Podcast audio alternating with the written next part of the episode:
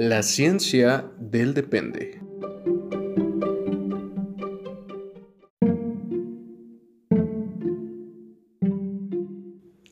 Las opiniones aquí expresadas son entera responsabilidad de quien las emite y no representan el pensamiento institucional de las organizaciones en las que colaboran nuestros conductores.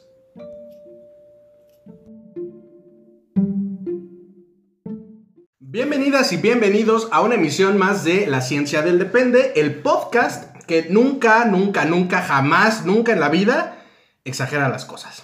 Yo soy Víctor y estoy acompañado de Alejandro y aparte de, otra vez, nuestra, nuestra, la, la única, la inigualable, la más ella. La más experta. La más experta, la más distorsionadora, la más sonriente, dices. La que siempre, siempre, siempre, siempre. Casi siempre distorsiona. Fíjate. Ah, pero bueno, ¿cómo estás? Antes que nada. ¿cómo Perdón estás? por interrumpir esto. ¿Cómo te va? ¿Cómo les va? Cuéntenme. Primero que nada, buenos días, Carla. Buenos días. Gracias por invitarme nuevamente a su programa. Fíjate, el honor, el honor que nos haces. Mira, eh, este momento de silencio, vamos a decir qué extraño fue. Varia mirada, varia mirada ocurrió aquí. Fíjate, sí, sí. Fue como de, ¿alguien va a hablar? ¿Te toca hablar? Bueno. Bien, como anteriormente, en emisiones pasadas, hemos estado hablando de distorsiones cognitivas. En algún punto nos dimos cuenta que son un montón. Ajá. Nosotros dijimos, ay, sí, dos emisiones de esto y bye. Mensos, par de mensos. Fíjate. Así que, ¿con esta qué sería? ¿La tercera emisión de este tema? Es correcto. Bien. La trilogía, llevamos una trilogía hasta este momento. Siempre preguntan, oye, ¿y qué es una distorsión? ¿Y cómo es esta distorsión? ¿Y qué hago con la distorsión? Pero nunca te preguntan, oye, Víctor, ¿cómo estás? Fíjate, inserte música triste. Pero sí, vamos a hablar de la tercera parte de distorsiones cognitivas. Otras diferentes, igual otra vez con Carla aquí presente. Pero bueno, ¿nos quieres introducir a este episodio del día de hoy? ¿Alguna vez? Platicando con un sujeto, él me decía que él tenía que ser siempre el mejor,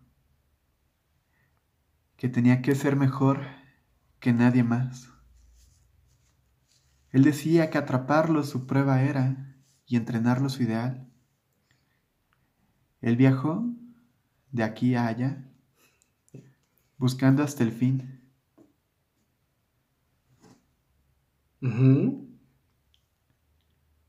Pero perdió todas las ligas en las que compitió. Hasta hace poco. ¿Cómo ves? Fíjate, historia profunda. Historia Historia, del profunda. corazón, estoy casi llorando. Nudo en la garganta. Ay, disculpen que se me olvidara la letra. A ver, es que lo que seguía era. ¿Cómo te atreves? Lo que seguía era decir Pokémon. Pero mira. ¿No sigue eso, sí? Sí. A ver. De aquí. No, porque copyright. Ajá. Ah, Ay, usted ponga que seguía en la letra. Pero de qué, de qué nos está hablando este hombre? Yo estoy al borde de las lágrimas. ¿De, de qué personaje nos está hablando? Bueno, esta canción es alusiva. Bueno, si usted no supo, si usted no identifica la canción, estamos hablando de Pokémon y de este Ash que constantemente quiere ser el mejor. Siempre. Siempre. Siempre. ¿Qué Es que ella ya está muy reestructurada, ella ya está muy elevada, ella ya no distorsiona, dices tú. Que a ver, creo que este, este chiste voy a decir que solo aplicaba para los que vieron Pokémon en Ah, doblaje bueno, sí. latino. Porque aquí estoy viendo la letra del que es en el español de España Ajá. y no dice siempre. Dice llegaré a ser el mejor, el mejor que habrá jamás. Mi causa es ser entrenador tras mi gran prueba real. Ajá.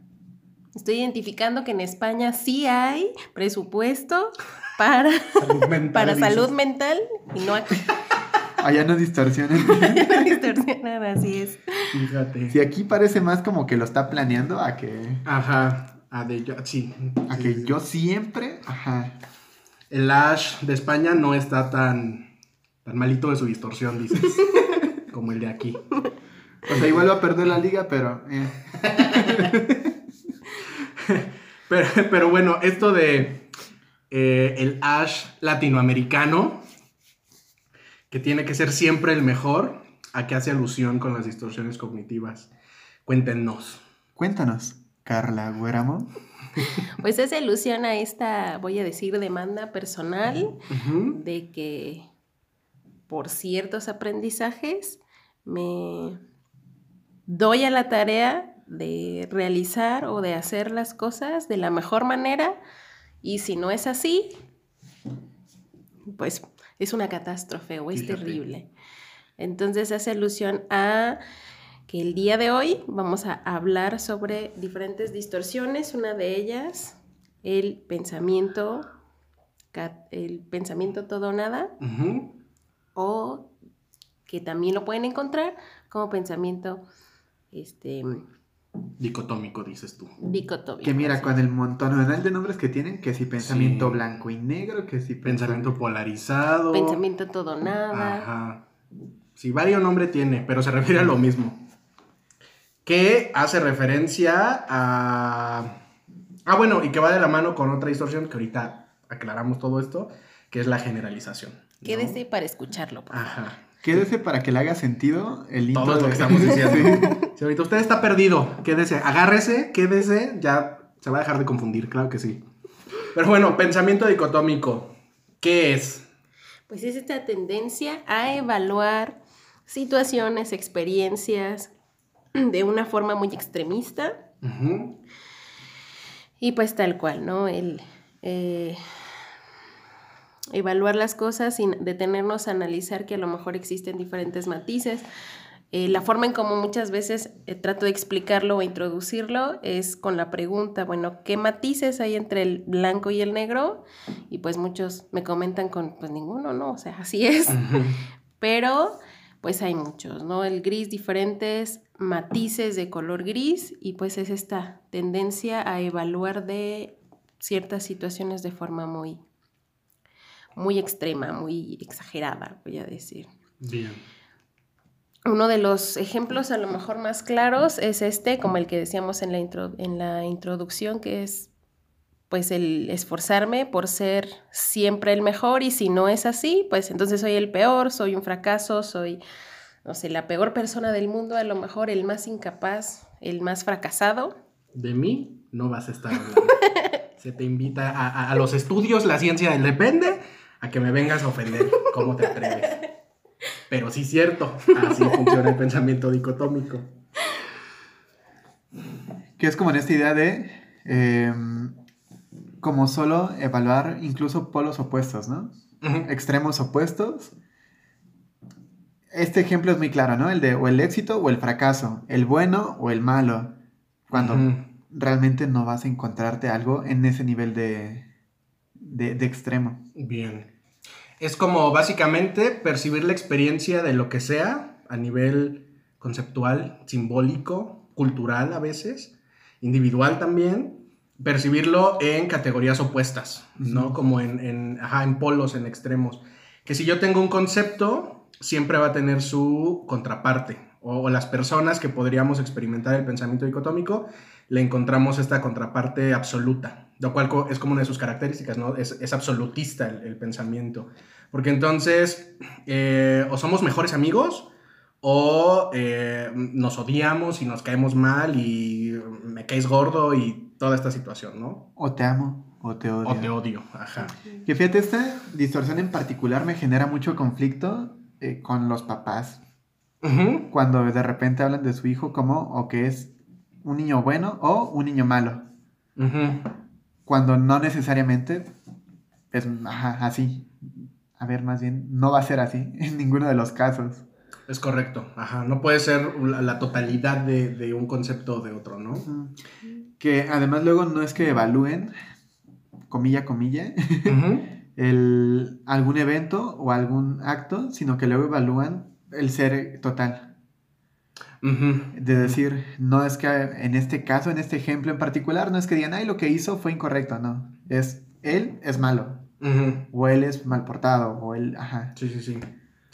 Que, que luego da pie a otras distorsiones uf, que ya veremos más adelante, como la etiquetación. Ajá. ¿no? Pero, pero el pensamiento dicotómico es como la base, pues, para eso. Que a esas alturas yo creo que ya los que nos escuchan es, ¿por qué todo lo que pienso es una distorsión? pues porque no vas a terapia, Liz. Básicamente.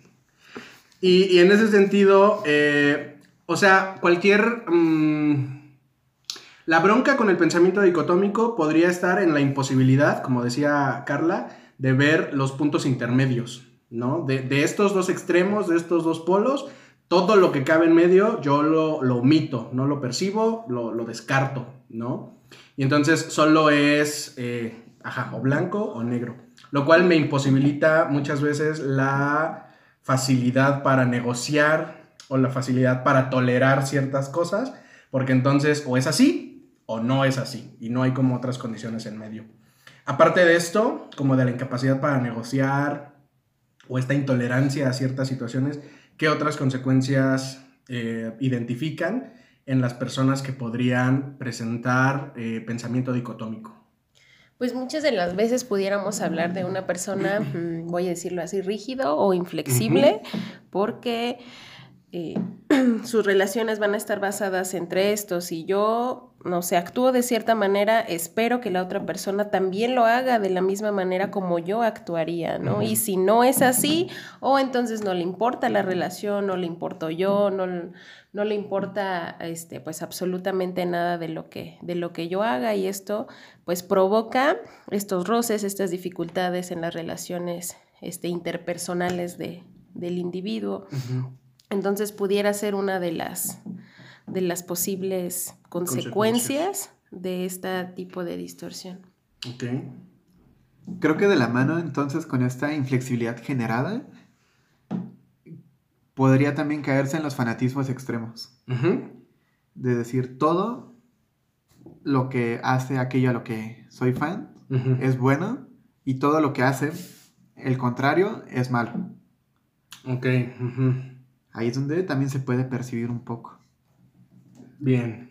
Que, también, o, eh, con este ejemplo que nos pone Alejandro, una de las bases del pensamiento dicotómico, o más bien, en nuestra cultura en donde más podemos ver el pensamiento dicotómico, es en los procesos de juicio moral, ¿no? Si, si yo, como cualquier persona, bajo ciertas experiencias categorizo que hay algo bueno y algo malo, que esto es un juicio de valor y es de un orden moral, estoy metiendo todo, todas las características de algo hacia el costal de lo bueno o al costal de lo malo, ¿no? Cuando son conceptos eh, subjetivos, al final de cuentas. El, el problema con el pensamiento dicotómico es que como es tan subjetivo, o más bien, al ser tan subjetivo, yo encasillo mis criterios como si fueran universales para los demás o aplicables para los demás. Que pues no necesariamente es así, porque cada quien va a tener sus propios, sus propios criterios. Y de ahí que se pueda percibir esto que comenta Carla como de la inflexibilidad o pues, diferentes situaciones, ¿no? Porque no solo aplica pues con lo bueno o con lo malo, eso sería lo más común culturalmente, pero aplica básicamente con cualquier concepto y su contraconcepto. Que al menos aquí he visto que se da mucho ante cuestiones que son generadoras de debate. Porque se vuelve en un punto rígido e inflexible en el cual nos metemos a un asunto en el que es o rechazo total X propuesta o es aceptación total de esa misma propuesta. Y es donde podría existir tanto conflicto en estos tipos de temas. Bien. Y tal vez un poquito este, fuera de que solamente sea a lo mejor por este generar el debate entre varias personas o entre un grupo de personas, hablemos también desde la parte interna, ¿no? Yo lo he visto en algunos consultantes que son o que tienen una religión muy arraigada en la que muchos de sus comportamientos, precisamente porque no entran como en esta estructura religiosa, si ya hacen algo mal vas a ser castigado y te vas a ir al infierno y bueno, y hay personas que de verdad esta estructura este, moral religiosa que tienen no le permiten de alguna manera ser flexible para poder ser o tener esta libertad de actuar en función de algo que quieren y no en función de lo que hacen, que es cómo les dicta una religión que deben, que deben seguir, ¿no?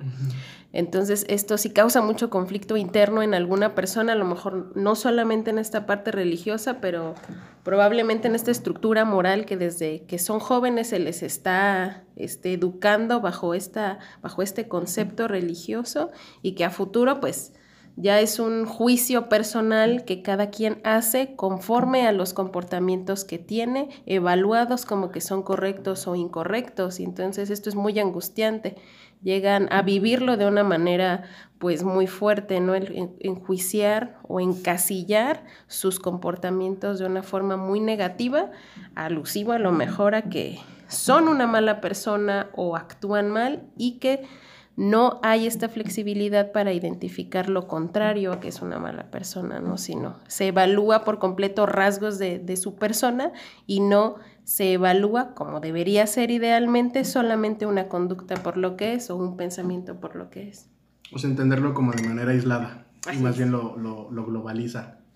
O dicho de otra manera, lo generaliza. Fíjate, sí, sí. Que nos vamos a mover para allá. Sí. Explícanos, Víctor Soria. Fíjate, tratándome como invitado. otra vez, qué honor, fíjate, que estés aquí. así agradecemos a Carla Guéramo por invitarnos a su programa. Bienvenidos, bienvenidos. Fíjate. Generalización. Dícese de generalizar. Muy bien, bye, se acabó el programa. Y esto fue La Ciencia Depende. No, generalizar implica, bueno, vamos a poder observarlo Ah, bueno, a ver, déjenme organizo. El pensamiento dicotómico es sumamente complicado de identificar, como por sí solito. Es decir, si yo, Víctor, presento pensamiento dicotómico, me puede costar mucho trabajo ubicarlo.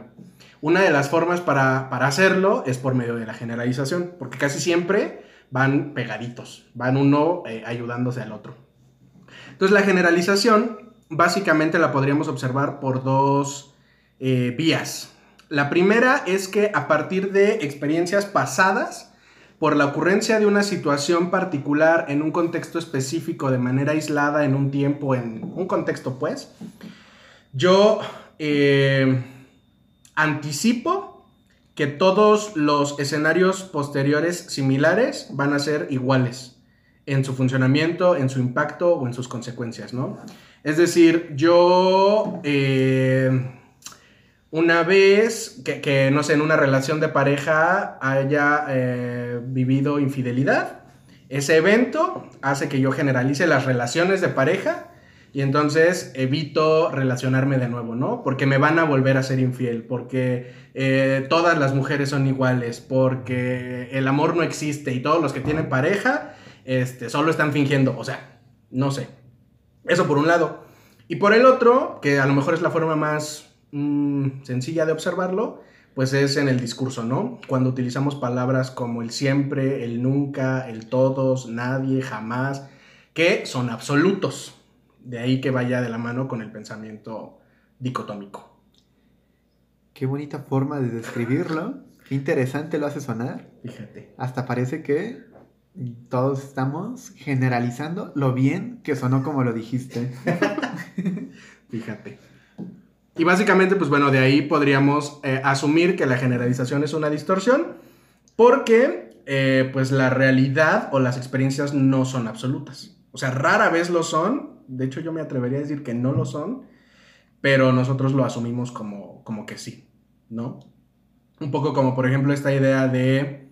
Eh, ajá, todas las mujeres son iguales. Eso es falso, eso es, una distorsión, es, un error de pensamiento por varios elementos. ¿Identifican cuáles? O sea, ¿por qué este pensamiento es una distorsión? Pues uno de ellos sería porque efectivamente usted, señor, señora, no conoce a todas las mujeres del mundo, ¿no? Desde ahí podríamos empezar. Número uno, ajá. Y porque en todo caso, mira, si de una sola persona es difícil, voy a decir imposible, conocer todos los rasgos, llevarlos a todas las personas es, mira, que es imposible por dos. Básicamente, ¿no? Y, y lo que va a pasar es que eh, si yo estoy pensando que todas las mujeres son iguales, o sea, estoy generalizándolo, yo ya empiezo a generar procesos de descarte sobre cierta, para lo que me funcione, ¿no? El que todas las mujeres sean iguales. Cuando, pues a partir de estos dos, mm, estas dos premisas que ustedes comparten, pues es una idea falsa. Porque recordemos siempre que la distorsión es distorsión porque no se apega a, a un criterio de realidad, vamos a llamarlo así. Como esta que yo he escuchado, mira, este ejemplo lo he escuchado demasiadas veces, y es decir, todas las personas que escuchan X género de música tienen cierto nivel educativo. Ok. No voy a decir qué género de música, Ni qué nivel educativo. nivel educativo. Pero todos lo sabemos, se escucha, se dice en Sí, la cultura. Claro, todos los que escuchan música clásica seguramente tienen por ahí un, un postdoctorado. Ajá, a eso me refería. Ajá. Mal pensados todos, dices. Sí. Y, que eso, por ejemplo, tiene connotaciones obviamente individuales, como ya decía Carla, pero también sociales, culturales, porque, spoiler, el pensamiento dicotómico y la generalización son la base del prejuicio o de los estereotipos o... eh, eh, ya lo decía Carla, con las creencias religiosas, pero aplica a cualquier otro sistema, por ejemplo, que si tu clasismo, que si tu racismo, que si tu machismo, Que si tu homofobia. homofobia, Discriminación. Ajá, general. o sea, todas esas cuestiones que a lo mejor a nivel clínico son menos frecuentes de observar, pero a nivel social, pues existen, ¿no? Entonces, estas distorsiones en particular obviamente nos afectan a nivel individual, pero también tienen, alcanzan a tener un impacto a nivel eh, social, cultural. ¿Tienes algún otro ejemplo? Carla Huéramo. Sobre generalización, pues creo que ya lo han dicho todo, ¿no? En su mayoría, que es esta, esta Fíjate, tendencia La constante. generalizando. Y aquí Ya escribimos un libro en todo 10 minutos. ¿Cómo te atreves? Bueno, las generalidades de esta generalización ya fueron mencionadas por mis dos compañeritos. Pero pues bueno, sí es esta, esta constante tendencia ajá, a identificar a partir de una experiencia una regla rígida, inflexible, que obviamente se rompe cuando encontramos esta excepción. Y que- que la vamos a encontrar comúnmente. Efectivamente, Básicamente es- el pan de cada día. Entonces, usted, usted en casa, si de repente se cacha pensando, ay, es que nadie me hace caso, es que nadie me quiere, es que nunca no sé qué, pare, deténgase y verifique si eso es cierto, ¿no? Que al final de cuentas, eh, spoiler, no va a ser cierto, pero por lo menos ya detecta estas dos distorsiones. ¿Tú identificas algún otro elemento para estas dos distorsiones? ¿O estás listo para pasar a la Yo digo tercera? que por cuestiones de tiempo y para no hacer 20 capítulos de distorsiones, Ajá. Vamos a hablar de la visión de túnel o del filtro mental o qué otro nombre conocen a esa distorsión. Filtraje mental. Filtraje mental. Básicamente. Fíjense. Sí, son como sus tres más comunes. Ah, caray. Yo nomás escuché dos. O sea, el filtro mental o filtraje Ah, mental, mira. visión de túnel. Ajá. ¿Qué es? Cuéntenos. Cuéntanos, Carla Huéramo. Y pues esta tendencia a fijar tu atención en específico en alguna característica, ya sea de alguna experiencia, de alguna situación o de alguna persona en particular. Por ejemplo, hacer un juicio de a partir de que identificas a lo mejor algo que para ti no está bien, no es correcto, y a partir de eso, entonces globalizas o realizas un concepto de lo que la persona es. Un ejemplo claro de esto sería si yo identifico a lo mejor que estoy conociendo a alguien y esta persona tiene ah, una opinión acerca a lo mejor de las mujeres, pues yo realizo a partir de fijar mi atención únicamente en este comentario, pues que es una persona a lo mejor machista o que no le interesa a lo mejor eh, la relación o la relación con una... No, esa no. la... no sé, a lo mejor que esta eh, opinión pudiera perjudicar pues a la relación en sí, ¿no? O por lo Ah, menos a la experiencia que estás teniendo. Ya, ya, ya. O sea, que, que va de la mano que a partir de, de esto que tú observas podría generalizarse a- al, al contexto global, ¿no? O sea, no solo a la persona, o sea, sí la persona, sí la relación, sí su interacción conmigo, sí sobre su idea general, pero es por un comentario específico, ¿no? Mira, iba a dar un ejemplo muy chiquito y a partir de ahí, ¿qué tal si nos vamos creciendo hasta el suicidio? Fíjate, a ver. Pon tú que te gusta dibujar y que haces un dibujo bonito, pero un dedo te queda chueco y entonces a partir de ahí dices el dibujo es horrible o ya quedó todo mal. ¿va? Es decir, pasas de este detalle que fue en este, en este ejemplo el dedo o la mano y generalizas a todo el dibujo. Vamos a crecer de este ejemplo. ¿Qué otro tendrías tú, Víctor Soria? Por ejemplo, cuando, yéndome de nuevo a las, voy a retomar las relaciones, cuando a lo mejor dentro de todo lo que yo observo en mi pareja, que esta persona es atenta, que es amable, que me trata bien, que es respetuoso, lo que tú quieras. Y entonces eh, hay una característica de mi pareja que no me agrada del todo, que a lo mejor trata mal a los meseros, pon tú. Y entonces esa única característica para mí es suficiente, me quedo fijado en, en ella. Y entonces eh, tengo como varias opciones, ¿no? A lo mejor intento cambiarla, a lo mejor eh, no, lo, no, no logro tolerarlo o me genera alta disfunción y entonces empieza a haber problemas en la pareja. O al final de cuentas, cada que ocurre esta situación, a mí me genera un problema de enojo, de angustia, de lo que tú quieras, ¿no? Y el problema es que me estoy eh, generando una visión de túnel, es decir, estoy omitiendo todas sus otras características que yo puedo considerar positivas o funcionales y me quedo solo con esta, ¿no? Y entonces mi pareja trata horrible a los meseros, ya no quiero nada con esta persona, estoy harto, mejor me muero solo. Claro que sí. Que mira, que hicieran eso, qué feo. Sí, o sea, sí, no traten mal a los meseros, pero, eh, ajá, ejemplo es, claro que sí. No traten mal a nadie, mejor. Sí. Generalice el tratar bien a la gente. Fíjate, mejor. Bien, cuéntanos entonces, ahora sí, ¿cómo, cómo es que ocurre la visión de túnel? Por ejemplo, ya lo habíamos hablado en alguna emisión pasada cuando hablábamos de crisis y de suicidio. ¿Cómo lo podría retomar aquí? Básicamente, el cómo funciona la visión de túnel en, en el fenómeno suicida o en el riesgo suicida implica que la persona omite o deja de lado o ha agotado sus recursos de solución y entonces solo se queda fijado en uno o filtra solamente uno, que es quitarse la vida o la posibilidad de quitarse la vida.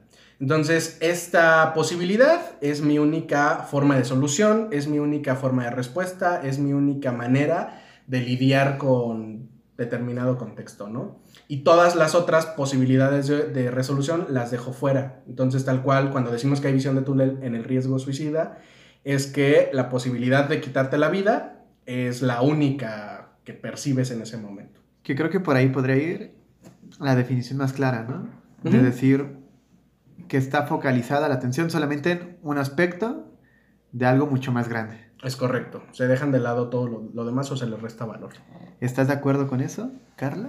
Sí, así es, pues básicamente el, este filtro tiene, ese filtro, esta distorsión tiene este objetivo, ¿no? El fijar tal cual tu atención en esto que no te agrada y a partir de ahí pues hacer un juicio del que vas a, voy a decir a partir para comportarte o para pensar, ¿no? Y, esto obviamente te va a afectar en la mayoría de las áreas en las que te desenvuelves, porque vas a mantener este pensamiento rígido e inflexible de no visualizar completamente todo lo que implica eh, la persona o a lo mejor la relación.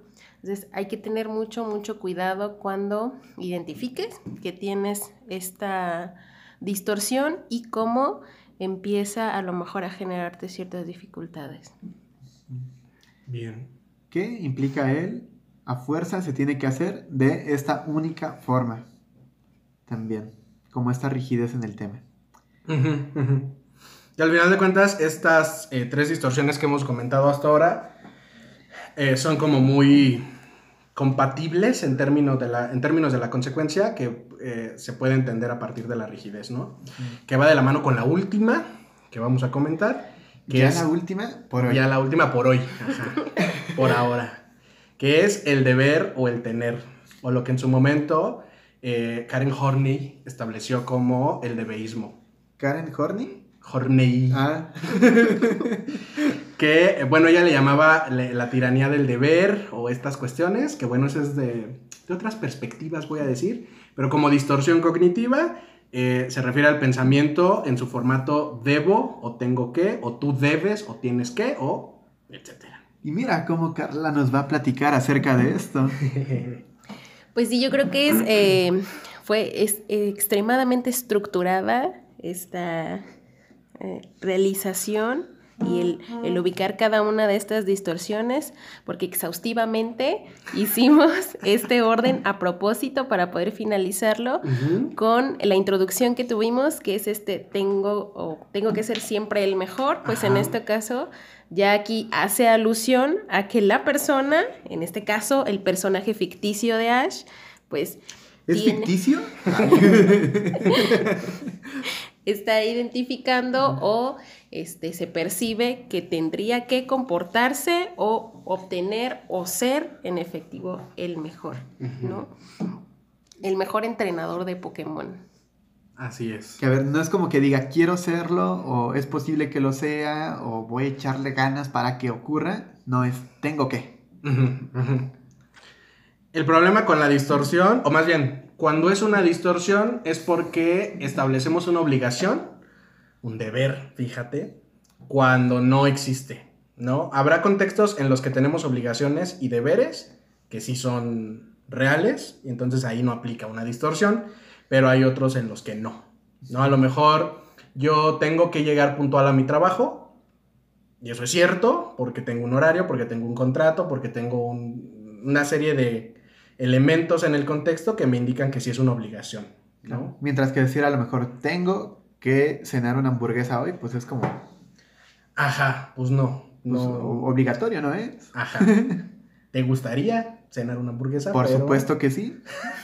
pero no es una obligación, ¿no? Y el problema es que podríamos encontrar como varios contextos en los que esta distorsión se dirige hacia básicamente cualquier cosa, ¿no? O sea, yo puedo pensar que yo debo ser buen hijo o que yo tengo que ser buen hermano por las reglas que ustedes quieran, sociales, familiares, culturales, etcétera, ¿no? O que eh, tú como mi pareja deberías tratarme bien, tendrías que ser considerado conmigo. No sé, cualquier situación. O la vida debería ser más fácil, eh, el mundo debería ser más tranquilo, este tipo de situaciones. Que estaría padre que ocurrieran, pero que en, en ningún lado está establecido que es una obligación para nadie, ni para mí mismo, estas situaciones. Claro, y que ocurre, por ejemplo, con esas personas que se generan la idea de tengo que cuidar a mis papás cuando estén más grandes. Ajá. Y crecen y a lo mejor ni es necesario o no. Es algo que esté dado por sus iniciativas. Ajá. Ujú. Bien, e incluso, eh, inclusive, este, estamos, bueno, si tenemos esta distorsión en particular, estamos identificando, podríamos identificar que estamos dotando al exterior del control a lo mejor de, de nuestra vida, porque las otras personas deberían de tratarme bien o la situación en general debería ser diferente para que yo pueda comportarme de cierta manera o para poder ejecutar ciertos comportamientos en específico. Entonces estamos atribuyendo que el control de nuestra vida está en el exterior y de esta manera me estoy viendo yo vulnerable e incluso una de las opciones sería pues ya no hago o ya no realizo nada porque el cambio o eh, se encuentra a lo mejor en el exterior y no en mí. Entonces estoy eh, a lo mejor atribuyendo mi, es- mi incapacidad o mi vulnerabilidad para realmente hacer algo desde mí, para hacer un cambio en el exterior. Al final de cuentas es como hacerte más, ajá, como, como más pasivo en la experiencia de lo que pueda ocurrir contigo, cuando quien es responsable de eso, pues eres tú, ¿no? Y, que algo que que es importante con esto es que las consecuencias, aparte de la inflexibilidad, pues obviamente, normalmente se puede ver mucha frustración con, el, con la distorsión del deber o, el tener. Eh, frustración, angustia, enojo, como una serie de problemas inclusive a nivel relacional también, individual también. Porque es como, eh, si tú eres eh, mi mejor amiga, deberías hablarme todos los días, deberías mandarme un mensaje, deberías, no deberías tener otros amigos, ¿Sí me explico? Deberías contarme todo. Deberías contarme todo, ajá. Y pues no. O sea, salvo que eso sea un acuerdo explícito abierto, y vemos, porque tampoco cuenta como obligación, ¿no? Es, como un acuerdo. Y que en términos, por ejemplo, pues de las relaciones, es a lo mejor donde es más, más común el, el observarlo. Porque al final de cuentas, si la otra persona no se comporta como yo digo o yo pienso que debería ocurrir, pues entonces voy a vivir eh, frustración al respecto, a, un nivel disfuncional, ¿no? Porque entonces, si tú deberías contarme todo y no me lo cuentas, eh, entonces no somos tan amigos, entonces no me quieres, entonces serie de cosas, ¿no? Que va de la mano con las demás distorsiones. Y, y con ello, identifican ustedes como alguna manera en la que sea más fácil identificar si yo estoy distorsionando o no cuando pienso en el debo o en el tengo que? Yo creo que podríamos identificar a partir de las consecuencias que pudieran tener a lo mejor emocionales o físicas. Cuando ya estoy a lo mejor eh, muy molesta, muy irritable o muy enojada, podría detenerme a pensar por qué esto que ocurrió provocó en mí esta sensación o esta emoción. Y entonces cuando hacemos esto, este stop, este alto a lo que me está ocurriendo, idealmente si puede y sabe gestionar sus emociones, si esto ocurre, pues entonces a cuestionar, ¿no? Este pensamiento, esta, esto que ocurrió y evaluarlo de una forma, voy a decir, racional, para identificar el origen y asimismo, pues a lo mejor en su caso disminuir el, la emoción en particular o las sensaciones experimentadas. Muy bien. Tú sí, confirmo. Perfectísimo. Bueno, al final, eh, digo, ahorita no estamos ni en este, ni en el anterior, ni en el anteanterior. Hemos hablado de qué hacer con ellas, porque pues eso lo vamos a dejar para otro episodio, ¿no? Específicamente, la mayoría, si no es que casi todas las distorsiones tienen el mismo abordaje o la misma forma de ser trabajadas, eh, obviamente en, psicoterapia, pero sí podríamos hablar de algunos recursos de manejo verbal que nos ayuden a eh, favorecer su adaptación, ¿no? Entonces ahorita, pues bueno, a lo mejor dicen, sí, ya, yo ya descubrí estas distorsiones, ya me caché, y luego, ¿qué? ¿Qué hago? ¿Cómo, cómo las arreglo? ¿Cómo resuelvo mi vida? Vemos. Pero eso será en otro episodio, más adelante. Muy bien, porque tienen que escuchar la ciencia del depende. Deben escucharnos, fíjate, si quieren resolver su vida, dices. Porque primero los enfermamos y luego los curamos. Así funciona esto. ¿Qué es esto? ¿De qué pseudociencia estás hablando? ¿Cómo te atreves? Pero, bueno, a manera de resumen, ¿qué identifican en, en este episodio de estas cuatro distorsiones que abordamos el día de hoy? Voy a decir que si ustedes identifican que tienen algún prejuicio, chequen qué distorsiones son las que están activando y vayan a terapia. si crees que, ya te identificaste con racismo, clasismo, homofobia, cualquier ismo, chécate. Bien. Por dos. Por dos. Tú no quiero agregar nada más, estoy de acuerdo. Muy bien, y bueno, ¿por dónde nos, nos pueden escuchar?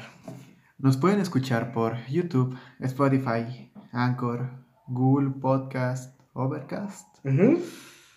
Y también pueden seguir la página de Facebook e Instagram de La Ciencia del Depende. Además, pueden escribirnos al correo de la ciencia del depende gmail.com.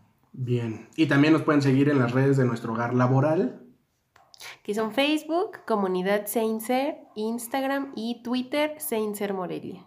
Muy bien, perfectísimo. Ahí ya recuerde usted atención psicológica, programas de actualización profesional, Ahí denos el like y ya va viendo sobre qué cosas publicamos o hablamos. Y bueno, por esta emisión ha sido todo. Esto fue La Ciencia del Depende, el podcast que nunca, nunca, nunca, jamás, nunca en la vida exagera las cosas. Bye.